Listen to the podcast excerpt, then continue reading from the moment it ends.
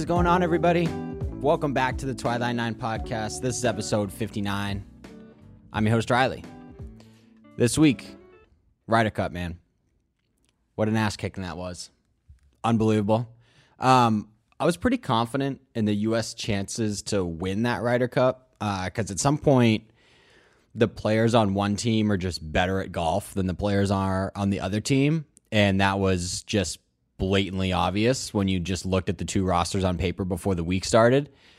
But obviously, all like we talked about it last week on the show, all the locker room chemistry problems between Brooks, between Bryson, potentially between Brooks and DJ after the fiasco that happened at TPC Harding Park, after all that kind of stuff. But again, sometimes the roster on one team is just better than the roster on the other. And that is what showed up in Wisconsin this week. The U.S dominated the European team pretty much from start to finish. I think, I mean, average on average, I know some of the sessions didn't work out completely like this, but I mean they were up nine to three after the first three sessions. So you just won each session on average three to one, which that is an absolute ass kicking. And thank God that the Europeans had Jon Rahm because if they didn't have Jon Rahm, they might have won what three points this week total. But it was still just a butt kicking. When you over double somebody, when you double up somebody, that's um that's an ass kicking. And the United States were just absolutely locked in. They obviously had something going on behind the scenes where they believed in each other. They got ru- that got rid, excuse me, of that locker room BS. You saw all like the interactions between Brooks and Bryson before the thing even started. Although some people thought that little range thing was staged, but I mean, the guys were in the locker room trying to win win a Ryder Cup and after in the press conferences, you saw Brooks, you saw Bryson holding the trophy together, giving hugs. Brooks just posted 25 minutes ago um, shirts on his Twitter that are going to benefit his charity, and one of them is just Bryson and Brooks together, like with an American flag behind them. That's the kind of stuff that happened, and it was an unbelievable week for the U.S. side. The European side had some serious disappointment, including my guy. It's really the one week of in two years that I I don't want to say root against Roy McIlroy, but it's one of those things where like I'm not actively rooting for Roy McIlroy, and he got dog walked the first couple days. It was it was not good. Um, he didn't have his game, and we're obviously going to we're going to get to his interview here in a little bit, but yeah, just a lot of disappointment on the European side. The Americans came up huge. Pretty much everybody on that roster played played lights out. Even Harris English and Tony Finau were winning matches, and that's what it comes down to. When your whole team plays well, it was just an absolute ass kicking, and it was awesome. So we don't really have headlines to be honest. So we're just going to kind of jump right into the Ryder Cup. Um, the post the post Ryder Cup press conferences remains one of the best things in golf. DJ was wasted and it was fantastic. That one question posed to him about if he could still out party everybody, even though he's the older guy in the roster, and he said absolutely. One of the great moments. Xander absolutely hammered in the front row, smoking on a cigar, winking at people. It was fantastic. And that's what it's all about. Those boys celebrated hard. It was hilarious. They were drinking even before the thing was over. Like once guys were winning matches, they were drinking.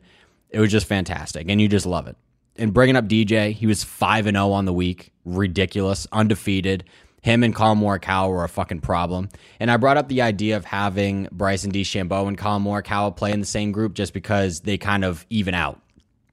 And Stricker, to probably a good decision, chuck it up to a good decision, I think, is keeping Bryson out of foursomes. Because when you keep Bryson out of foursomes, you you stay away from the really high scores because obviously you you reap the benefits of his long drives when he connects on one, but not you can find really shitty spots, you can find hazards, you can find bunkers, and then all of a sudden you're making eight, and then you can't win holes when you're making double bogey.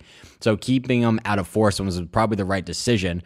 But on the other hand, pairing him with Dustin Johnson was probably even a better decision because you get DJ who drives it not as far as Bryson, but DJ is annually one of the longest hitters on tour, and you pair him up with one of the best iron players to ever play golf already. Like his stats are comparable to like a prime Tiger Woods. That's how good Collin Morikawa is with his irons. and you give that duo an opportunity to win matches, and they went 3 0. Absolutely demolished everybody. And that's what you needed out of DJ. We talked about that last week on the show that the two guys that we were looking at to step up, and one of them was DJ. We needed DJ, the second ranked player in the world, to show up at Whistling Straits this week and win most of his matches. Did I think that he was going to go 5 and 0? No, you can't assume that anybody is going to go 5 and 0. But DJ showed up, golfed his fucking ball, and he was money. And he was in that mode where Dustin Johnson, we saw it at the Northern Trust a couple years ago up in Boston when he has it going, he makes golf look absurdly easy, and that's what was happening. I think it what was it Friday afternoon four ball when he hit like three birdie putts in a row over twenty feet or something like that, something around that area. He was making golf look easy, and that's the Dustin Johnson that the United States Ryder Cup team needed to show up. And man, oh man, did he fucking show up! DJ was perfect on the week, and he got the drunkest, which you love to see that. His partner, Collin Morikawa, also had a great week. He was 3 0 1, did not lose in his Ryder Cup appearance, and his only half point came to uh, Viktor Hovland in, in singles on Sunday. Which, I mean, if I was there, if I was at Whistling Straits, that's probably the match that I would have followed if I wasn't going to follow Xander and Rory. Because Collin Morikawa versus Viktor Hovland, that is the matchup that you're going to see at the Ryder Cup for the next 15 years. Those boys are going to be in it every single year and they were outstanding. And that's kind of the only result of that match that I thought I was going to see. It was going to be close down to the wire, and a half just makes perfect sense. But Collin Morikawa, a couple majors on his um, on his resume already, a WGC win on his roster already, and was the one to officially win the Ryder Cup. The kid at whatever years old, 23, 24, I don't even know, the kid has put on a resume that could probably be part of Golf Hall of Fame already. That's how absurd this kid has been early in his career. And to come out and put a stamp on this Ryder Cup team and be one of the keys, is it surprising? No, because he's one of the best players in the world. But for him to be a young age and kind of just really get into that environment and just kick ass all week long. I mean, sure, he had a great partner in Dustin Johnson. It's tough to go wrong on there, but those boys made a lot of birdies. I think Dustin on counted holes was 19 under. I think Morikawa was like 16 under. So good luck beating that team at all all week. I mean, no one did, and it makes sense. But Collin, uh, Collin Morikawa showed up. So did Xander.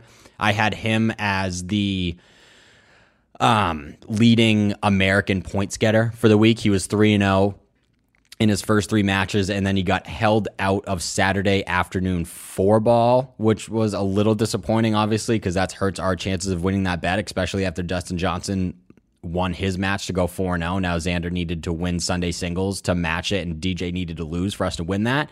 But Xander 3 0 again, played really good golf with Patrick Cantlay. He's one of those guys that he doesn't really get in trouble that much and can make a hell of a lot of birdies. He can flip on the switch and just do that. He played phenomenal golf. Obviously, got his ass kicked by Rory on Sunday, but again, it didn't really matter. Scotty Scheffler, again, I brought this piece up a couple times on here already, but I wrote a piece for Golf Week saying that Scotty Scheffler was going to be the most important captain's pick that Captain Stricker made. And I mean, it's hard not to argue that he was. He was sick. I think he was 2 0 1.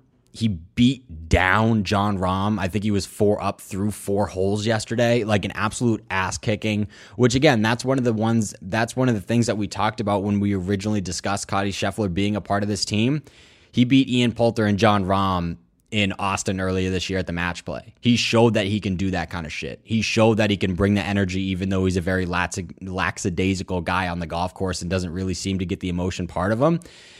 So he didn't, I don't believe he lost. I think he was 2 0 1, beat Jon Rahm, and then he was the perfect partner for Bryson DeChambeau. That was part of the reason why he got put on that team. They needed to pick somebody to be like, you are going to be with Bryson all week go get some wins. And they did. It's exactly what they did. And they were an electric duo. They played really, really well together. They fed off the energy. Obviously, Bryson was a little bit more animated with his energy.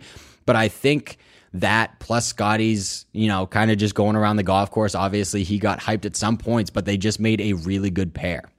And Scotty Scheffler was money. And that was awesome to see. He's quickly becoming one of my favorite players on tour because he just gets it done when the most is on the line. You just look at his major record. His major record is ridiculous, especially last year. And you pair him with Bryson, Just a good pair. And Bryson was fucking electric, man. He was, and that's coming from a guy, obviously, you guys know, if you guys listen to the show enough, you know that I'm not a big Bryson DeChambeau guy. But I don't know if it was his energy, his talking his shit against the European team. He took off that stupid fucking hat. That might have been problem part of the problem also. Like he wasn't wearing the hat. Maybe that's why I was I didn't hate him as much this week. But obviously winning the Ryder Cup is more important than just like rooting against somebody on the American team, a key player on the American team. But Bryson was electric. His stick the putter in the hole and like look at this, it's inside the leather staring at the European boys. Electric. I love every second of that. And he was awesome drove the first green on Sunday singles, had 71 yards into the par five fifth. I believe that was what Friday. I think that was his first day during his first match. Ridiculousness. He was electric, awesome. He made me, I don't want to say a fan, but I don't think I hate him as much now. That's just what happened. So I don't know. So shout out Bryson. He's, he was great. Jordan Spieth, um, he struggled a little bit with his putter. Obviously, him and JT make a great pairing. I think they actually lost their first match, um, but he struggled a little bit with the putter, which was kind of annoying, especially later in the week. As the week went on, the putter got colder and colder, which has been a bit of a bummer. But it's always great watching Jordan Spieth in that environment because he's one of those guys that kind of just fully shoulders it and just takes advantage of every single thing getting the crowd pumped up, feeding off of that stuff. It's awesome to watch Jordan Spieth in that environment. Justin Thomas, he is Captain America. I don't give a shit anymore. We said it on the show last week that Justin Thomas had to go to Wisconsin, had to go to Whistling Straits, pick up the Captain America shield that Patrick Reed left in his locker when he wasn't selected for the Ryder Cup team, pick it up, yield it, and go play really good golf. And that's exactly what he did. He was great all week long. I know that he struggled in his first session on Friday, but he picked it up. He was definitely the most emotional and came back after being down, what, three through nine came all the way back to get a half point. That is huge. He was feeding off the energy probably more than anybody. He was yugging beers with Daniel Berger on 18 on Saturday. He was tossing out beers into the crowd on Saturday. On Sunday, he was yelling all over the place, getting the crowd hyped, beat the fuck out of Tyrrell Hatton. That's the uh, Justin Thomas that we needed to show up. That's the JT that US needed. He was exactly that and more. And again, he's going to be the guy over the next – however many Ryder Cups, the next five Ryder Cups, six Ryder Cups that the America looks for, you need that Justin Thomas. And he is the epitome of a golfer that just loves to play for America. And he is such an easy guy to root for. And especially as a golf fan, for me, sometimes the weekly grind of just PGA Tour events, shake your hand, no emotion. Thank you very much. I just hit a 30 footer to win the golf tournament and just no emotion. This is a week that I love because as a guy that played team sports for the majority of his life, you don't really like. I never played golf in college, high school, whatever. I never was like, oh, thank you very much, hitting putts or whatever. Like playing basketball growing up, playing all these sports growing up, like you get hype for shit. And that's why this week is so fun. And that's why JT is so good at the Ryder Cup and President's Cups. You remember with Tiger Woods, he feeds off that kind of stuff. So I loved it. And Brooks, Koepka was doing Brooks things, man. He was fun. Um, he struggled a little bit to start the week, but then really got into his own and then almost did the most Brooks Koepka thing of all time and won the Ryder Cup with a hole in one. I think one of the fans said, get in the hole, and he said, it is, before literally almost lipping out for a hole in one to win it on 17 he was he was awesome all week long, and he handled he handled the beef with Bryson really really well. I don't care if the the rage thing was staged. I don't really think it was. All the news coming out of that camp was they were having really good conversations all week. They were really getting along. And as the week progressed, just more videos came out of that, more pictures came out of them being next to each other and all that kind of stuff. And now I just, that beef is totally under the table. And that's what winning does. When you win events like this, you all the relationship BS kind of gets pushed to the side under the bridge, and now it's just like, let's go win a fucking Ryder Cup, and that's what they did, and it was awesome. And now Bryson uh, Brooks on his website has merch with him and Bryson on the shirt together. Like that's where we are now, and I think that's awesome because I talked about that last week on the show. Like it was getting a little old, like all that BS. Oh, look at this guy. I hate this guy. Blah, blah, blah, blah. It was funny at first, right? And then as it went on, people just got tired of it. And that's coming from a guy that's not a big Bryson guy. So at first, the piling on was like funny. And then eventually, it's like, man, like this is just an old bit now. putting that under the bridge, saying "fuck it, let's be boys, let's go win a Ryder Cup," and they did it. I don't think we'll see any problems between those two in the future, and I'm sure we'll actually see them paired up this upcoming season and uh, a, not a majority of like big events, but I wouldn't be surprised to see Bryson and Brooks play together on like a Thursday of the PGA Championship next year, or like a Thursday of the Masters next year. Like that doesn't surprise me. Now that they get along, it's great. On the European side, however, the only guy, obviously, you could you could argue Sergio Garcia showed up, but really, it was Jon Rahm, who Sergio was just lucky enough to get paired with Jon Rahm all week.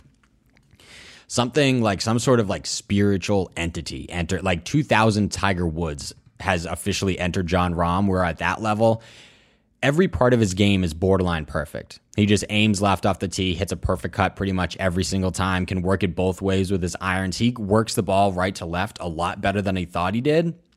I thought he did rather. He can really draw the ball. He can really turn it over with his irons, and that's really fun to watch, especially when you think of a lot of guys that only hit cuts. Like DJ doesn't hit that draws unless the ball's above his feet. Alex Noren only wants to see the ball move left to right. Like a lot of the guys that cut the golf ball only want to see it go that way. When you see draws of the golf ball, be able to work it both ways. Like you look at Jordan, you look at JT. I mean, JT primarily hits a cut, but he can easily work it the other way. Rory hits a draw, but can work it the other way. Tony Finau hits a cut, but can work it the other way. A cut player rarely moves it right to left like a decent amount. And Jon Rahm is like one of the only guys on the planet that does that a lot. And that was really entertaining to see. His short game is absurd and his putting is spectacular. Like it was there were stretches throughout the week where whenever he was looking at a 25 30 foot putt, you were just like, "Oh, well this is going in." And then it went in. And it was entertaining. I mean, it sucked as a US fan like, "Man, he is killing everybody that he plays." But it's at a point where Jon Rahm is entering territory where he might win two majors next year. He might win five events next this season. Like it's ridiculous the level that he plays golf. But we've seen this in the past. Like we saw DJ rattle off three wins within a five start span uh, a couple years ago when he was going through the playoffs, won Augusta, and you're thinking, man, how is DJ ever going to play bad golf? And then throughout the entirety of last season, he just did nothing. So it can happen. It can turn off real quick, but Jon Rahm's game seems so complete that you don't really see that ever happening. Shane Lowry which was one of the captain's picks per Padraig Harrington. He had a huge week. He brought the energy. Um, a lot of people, even me, were saying, "I don't know how you leave that guy off the golf course Saturday morning, especially when you already sit you sit Rory, and then you also sit, sit Shane Lowry. Like he was the only one bringing the energy, especially at the end of what was that Friday." Where we, oh no no that was the end of Saturday where he was getting all hyped up with Taylor Hatton, but like he was bringing the energy the whole time. Even when he was paired with Rory, like he was trying to get all the people going, and he and he was like the only one. He was awesome to see take really good advantage of that environment. He was that putt on 18 on Saturday was fucking awesome. So good for him. And then Rory is going to be the last guy we kind of mentioned before we wrap up the Ryder Cup here, and obviously the week didn't go as he planned. Him and Ian Poulter were paired together Friday morning and got their doors blown off. Him and Shane Lowry were paired on Friday afternoon. Sorry, it kind of takes me a second to like put together all the pairings and the order and everything. And then they ended up losing also. He gets held out of Saturday foursomes, which really wasn't that big of a prize. Friday was the first time that Rory ever lost two matches in a Ryder Cup in the same day. And then Saturday morning was the first time that Rory McIlroy ever missed a session of a Ryder Cup. And we're talking about a guy that that was his fifth Ryder Cup, I believe. In the four previous, he played all five sessions.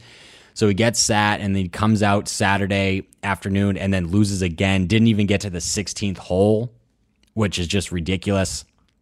And then goes out on goes out on Sunday morning or Sunday afternoon. First match out was Xander Schauffele. I think he birdied the first two holes. I think he was like three up through three, and then just ended up beating Xander pretty much all day long, making good putts. I mean, he missed some, but he was making good putts all day, and ended up winning three two. And then this was kind of the interview that went around social media very quickly, and this is one of the reasons why and he hasn't always been like this. Obviously, when he was younger, he wouldn't do this kind of stuff. But this is one of the reasons why Rory McIlroy has been my favorite player for so long. Since he was literally in those Titleist clubs in the Dramai hat or whatever the fuck it was, with his curly locks flowing out the back of it. and I forget who it was on Twitter, but I think one of the um, one of the ladies that works for Golf Channel, um, one of their young broadcasters, tweeted, uh, "Athletes don't have. It's not their responsibility to be role models, right? It's just not. I know kids look up to him and all that kind of stuff, but it's not really their responsibility to do that. But Rory McIlroy embodies everything that you would want out of a superstar in any sport ever. He's genuine with the media. He does fantastic work off the golf course. He's great on the golf course. Obviously, he's achieved a lot, right? Part of five Ryder Cup teams now. He's won four majors. He is exactly what you want out of a superstar. And he goes out and he gets butt kicked for the first two days. And obviously, he puts on the board, he puts a point on the board for the Euro side on Sunday, but gives one of the most emotional speeches I've ever seen a golfer give and it was highlighted by the fact that he said, if you're a young girl or boy at home right now watching this, it should be your life goal in golf to play for either the Solheim Cup or the Ryder Cup. There's because there's nothing better than playing for a team. And this is something, especially on the European side, the US side has a team event every single year. The President's Cup, they play every other year, and then obviously the Ryder Cup. For the European side, they only get this every two years and I think that's part of where the emotion comes from, right? He's been in on the PGA Tour for 10, 11 years now, but this is only his fifth Ryder Cup. I mean, Ryder Cup wise, that's a lot. But when you think about it, only five times. He was just so genuine. And the Sky Sports one might have been even better than the Golf Channel one, than the NBC one.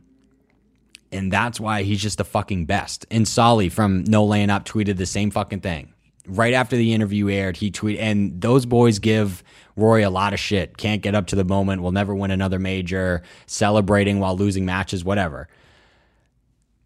But then you get this, where you get a genuine interview, tears behind the green, because he knows that he didn't step up for his teammates when he needed them all week and the emotion poured over him. That's why you root for fucking Rory McIlroy every single week. I don't give a fuck you root for him every single week because that's what that dude is about. And it was one of the best moments I've ever seen on a fucking golf course. It was amazing. That guy deserves all the support in the world. It was great. It was really awesome to see. And I hope he's going to be there, obviously, the next time the Ryder Cup comes around. And uh, yeah, I just, he ended the year on a good note he had a lot of i think he had like four out of the last five starts he had like top 20 or top 25 finishes he was playing good golf at the end of the season hopefully he can roll that over into this upcoming year and just play really good golf because i mean if a, a, man in golf deserves to have a really good year it's rory it's rory mcilroy and i cannot wait to watch him on a golf course this year but speaking of the golf course, Whistling Straits was amazing. The last time we saw it was the 2015 PGA Championship when Jason Day won. I don't really remember it. I honestly don't know how much I was watching it. Senior in high school, I might have watched a little bit, but not as in depth to like really pay attention to the golf course. The golf course was incredible. The first hole was great, drivable for some guys. Shane Lowry even drove that hole. The second, the par five third, the par three. Like the course was gorgeous. Par five, fifth was crazy serpentine. Six was drivable, incredible par three, seventh. The ninth was great. 10 was good. Like the golf course was just fantastic. Having the 17th be a par three and then the 18th be a tough par four is a great finisher. Whistling Straits was better than I ever expected it to be. And I want to go play it. I mean, Wisconsin seems like a fantastic place to go play golf, especially the Midwest, man. You got Erin Hills out there too. Like, we got to go out there and play some golf film some golf videos for you guys. But yeah, overall, the Ryder Cup was obviously coming from a U.S. fan was fantastic, and I can't wait for the next one. 2023 Rome sucks that we have to wait two years, even though it was technically technically supposed to be 2022, but because of COVID 19, obviously the 2020 Ryder Cup was played at the end of 2021. It was really funny to see all like the apparel those guys were wearing. It just said 2020 Ryder Cup, but 2023 we're going to Rome. And Jordan said they have unfinished business. He said that the the home Ryder Cup, that's the one that you're supposed to win. It's tough winning across the pond. But their roster, I mean, this is what their Ryder Cup team is get. You could borderline say, regardless of what happens over the next two years, just bring this same roster. I don't know if you can beat that roster. Right? You had the world, what, two, three, four, five, six, seven, nine, ten on that roster, I'm pretty sure. How are you going to beat that? Especially with Europe aging, right? Who knows if Sergio's going to be on there? Lee Westwood, I could give a two fuck about him. He's old and sucks now. Um, I think he actually even won his Sunday match. Who cares? I'm not worried about Lee Westwood. Uh, there's just Bernd Wiesberg. Like I'm not worried about him. Matty Fitzpatrick is.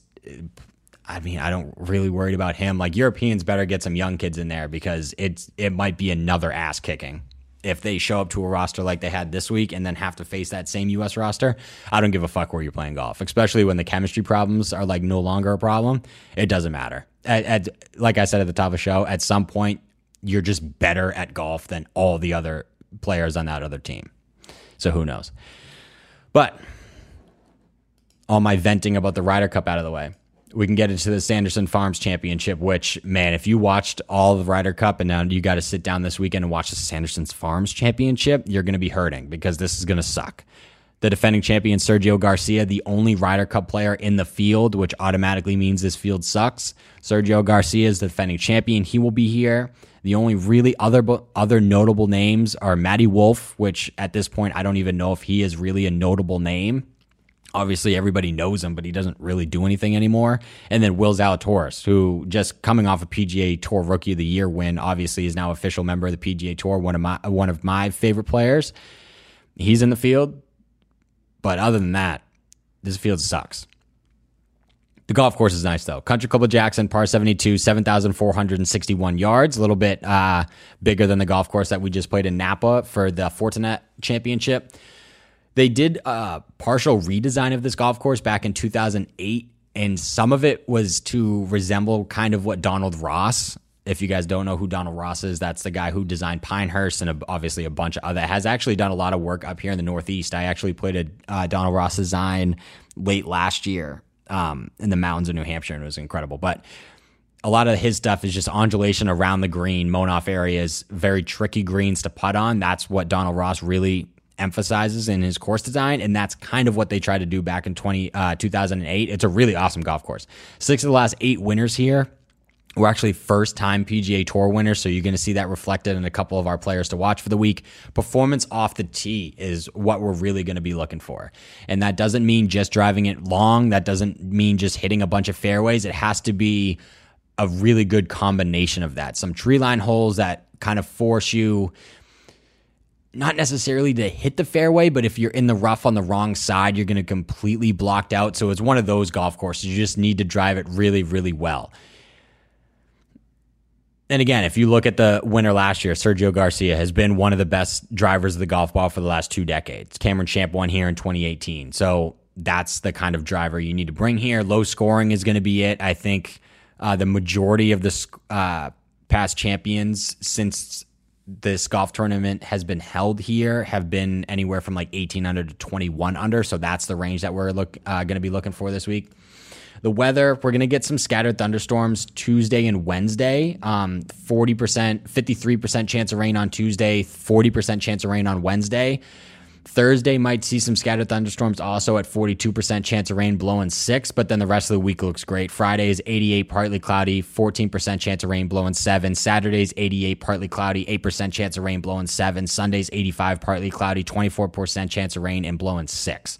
So the weather looks pretty damn good. Might might soften up the golf course a little bit here in the early week, but by the time, you know, really good golf is supposed to be played later in the week, uh, the conditions should be really good, which is awesome. And again, key stats for the week: you just got to be really good off the tee. I know last year the Ser- uh, Sergio's best strokes gain category last year was approach, but he also drove the ball really well. And again, we're looking for that really good combination of accuracy and distance. You need a good mix of both, and that's what we're looking for data golf information.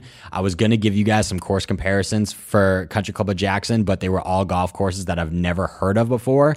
But two of them, two of the golf courses that were inside the top eight in course comparison were both courses at uh, Torrey Pines, South and North. North was, I think, the third comparison. So the golf course at Torrey Pines that the guys usually tear up five, six, seven under.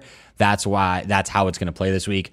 Trending of the players in the field: Sam Burns is number one, T21 solo eighth, and T18 are his last three starts. Sungjae Im, T16, solo third, and T20. And Sergio Garcia missed miscut T6, T14, and then like an okay week at the Ryder Cup. But I'm sure that he's, um, I don't know. I I feel like that's kind of hard. You come off playing match play all week, being with a partner in that environment, really gassed up for it. I don't know how much Sergio is going to show up this week, but we'll see. Uh, data golf percent chance to win. Sam Burns is at 4.7%. Sergio is at 4.3 and Will Zalatoris is also at 4.3. Let me bring up, let me get Tipico Sportsbook out give you guys some odds. Will Zalatoris on Tipico is actually the betting favorite at plus 1500. Sam Burns is also at 1500. Then you get to Sergio, who's at plus 2000. Corey Conners is at plus 2000. Sungjae Im's at plus 2000. Charley Hoffman's at three. Uh, Keegan Burgers, uh, Keegan Bradley, excuse me, is at three. Cameron Tringale's at three. Si Woo Kim's at three. So now you get it where if these guys are at the top of betting odds, that's when you know that the field is going to be very, very weak, which sucks because obviously coming off a Ryder Cup, you want a really good golf tournament to watch over the weekend. That's not what you're going to get this week. It's just not happening, which sucks. Some players to watch. We only got three for the week, and then we'll get out of here. I bring them up every week because eventually I'm going to be right. It's one of those things. It's just the same thing that Max Cal- Max Kellerman kept saying that Tommy uh, Tommy Brady was going to fall off a cliff. Eventually, he was going to be right. It's the same thing. Will Zalatoris has to win a golf tournament at some point. He was T11 a couple weeks ago at the Fortinet Championship. He was fifth in the field in strokes and tee to green. Again, that's the really big stat that I'm going to be looking for around Country Club of Jackson is how you perform tee to green. His putting again. I don't want to say he like struggled on the greens. He just didn't make enough putts to win the golf tournament it's just putting stroke makes me nervous, man. It's so fucking yippy. He like brings it back on like an angle and swipes across it and is like hoping for the best. It's crazy, especially for a guy that is so locked in with the rest of his game. For his putting stroke to be that bad, it just really makes me uncomfortable. Again, though, six of the last eight winners here were first time tour winners. So that plays into that category. Will Zalatoris is looking for his first tour win. Maybe this is the spot in a very weak field at a golf course he can take advantage of. Maybe. Uh, Willie Z was inside the top 25 on tour in driving distance last season, but only hit 56% of fairways. So that combination maybe not looking great. But the winner of this tournament on average usually hits right around 54% of the fairways. So again, this week is about overall performance off the tee. You don't have to hit 80% of fairways to win this golf tournament. You have to hit it over over 50%, but you also have to mix in distance, and Willie Z has plenty of that. So it really, you know, shouldn't matter too much if he gets off the tee well. Again, he's the betting favorite. So, of course, this is going to be the week that he wins where we can make borderline no money on him, which kind of sucks. But I could see Willie Z in a very, very weak field just going out there and getting the dub for his first win, especially at this golf course. I think it just fits him really well if if he doesn't get really yippy on the greens. Uh, Mito Pereira is another guy. He just had a top five at the Fortinet Championship. He came in solo third. He had three finishes of T6 or better last season. One was at the Olympics in eight total starts. So, and all of those are in pretty weak fields. I think top he had top 10 3M Open, Olympics, and then like, was it like the Barracuda or something? So the weaker fields. But again, this is one of the weaker fields. He's one of the biggest names in this field. And that should show you that it this field fucking sucks.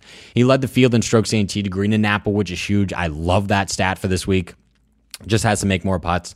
He was sixth in driving accuracy. Again, that's going to help around Country Club of Jackson. Averaged 318 off the tee, which is plenty of distance. So 318 off the tee and six in driving accuracy. That's the perfect combination we're looking for around this golf course. He, again, is another guy that is looking for his first win on the PGA Tour. This is a place that those guy, type of guys have gotten the job done. Look out for Mito Pereira this week. And then the last guy that we're going to be uh, looking for is Corey Conners. This is his first start of the year. We bet on this guy a lot, like in April and March last season. He got hot again. That's where we were kind of betting on him during the Florida Swing last year. He was third at the Arnold Palmer, seventh at the Players. He was eighth at Augusta, fourth at the RBC Heritage and then kind of cooled off a little bit, kind of went down to his kind of to his average ish, if you want to phrase it like that. But then he ended the season with a few nice starts. He had three top 25s in his last four starts. Um, I didn't include he had a top 25 at the tour championship, but again, that's only 30 guys. And then I didn't include a top 15 at the Olympics. So he played, he played really well in his last, like, say, seven starts at the end of last season. He was playing really well. He was T17 here last season, and then he was actually the solo runner up in 2019. So he's shown some really good form at this golf course. He's coming off a good end of the season. He's another guy. Um, he only averages 295 off the tee, and I say only like that's a really small number, but for the PGA Tour, that's a smaller number.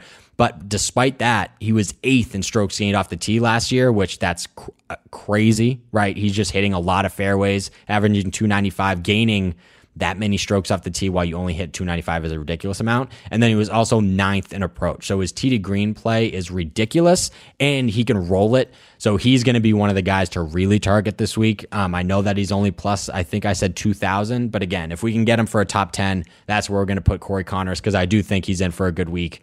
Um, his game just perfectly fits this golf course. But that is it. Get you guys out of here after my rant about the Ryder Cup and all that kind of stuff. God bless you if you watch the Sanderson Farms Championship. Um, I have to mentally get prepared for the opponent that the Patriots are playing this week. Um, that's I'm starting tonight, getting mentally prepared. Little Monday night. I don't even fucking know. That's going to be an emotional day for me. They just got their asses kicked by the Saints, which sucks too. But it's going to be a rough Sunday for me. Already not looking forward to it. But Follow us on Instagram at Twilight9Pod is our Instagram at Riley Hamill underscores my personal IG. If you guys want to follow me there too, be on the lookout for my betting piece that's going to go on Golfweek probably Tuesday. I think that's the day that we decided all that stuff is going to go out. So look for it on Tuesday on Golfweek and obviously all my other stuff. On Wednesday, I'm actually going down to Nantucket to cover the U.S. Mid Am which is going to be fun. So I'll be posting uh, pictures and stuff from there. So can't wait to go down and watch those guys play golf. The golf course on Nantucket is ridiculous. So going down there to cover it for the last two days. But enjoy the golf this weekend, guys. If you watch it, enjoy. I'm sure that you'll probably watch college football and NFL football over golf this weekend. But that doesn't win doesn't mean we can't win some money at the Sanderson Farm. So go bet, go win some money. I'll talk to you guys next week.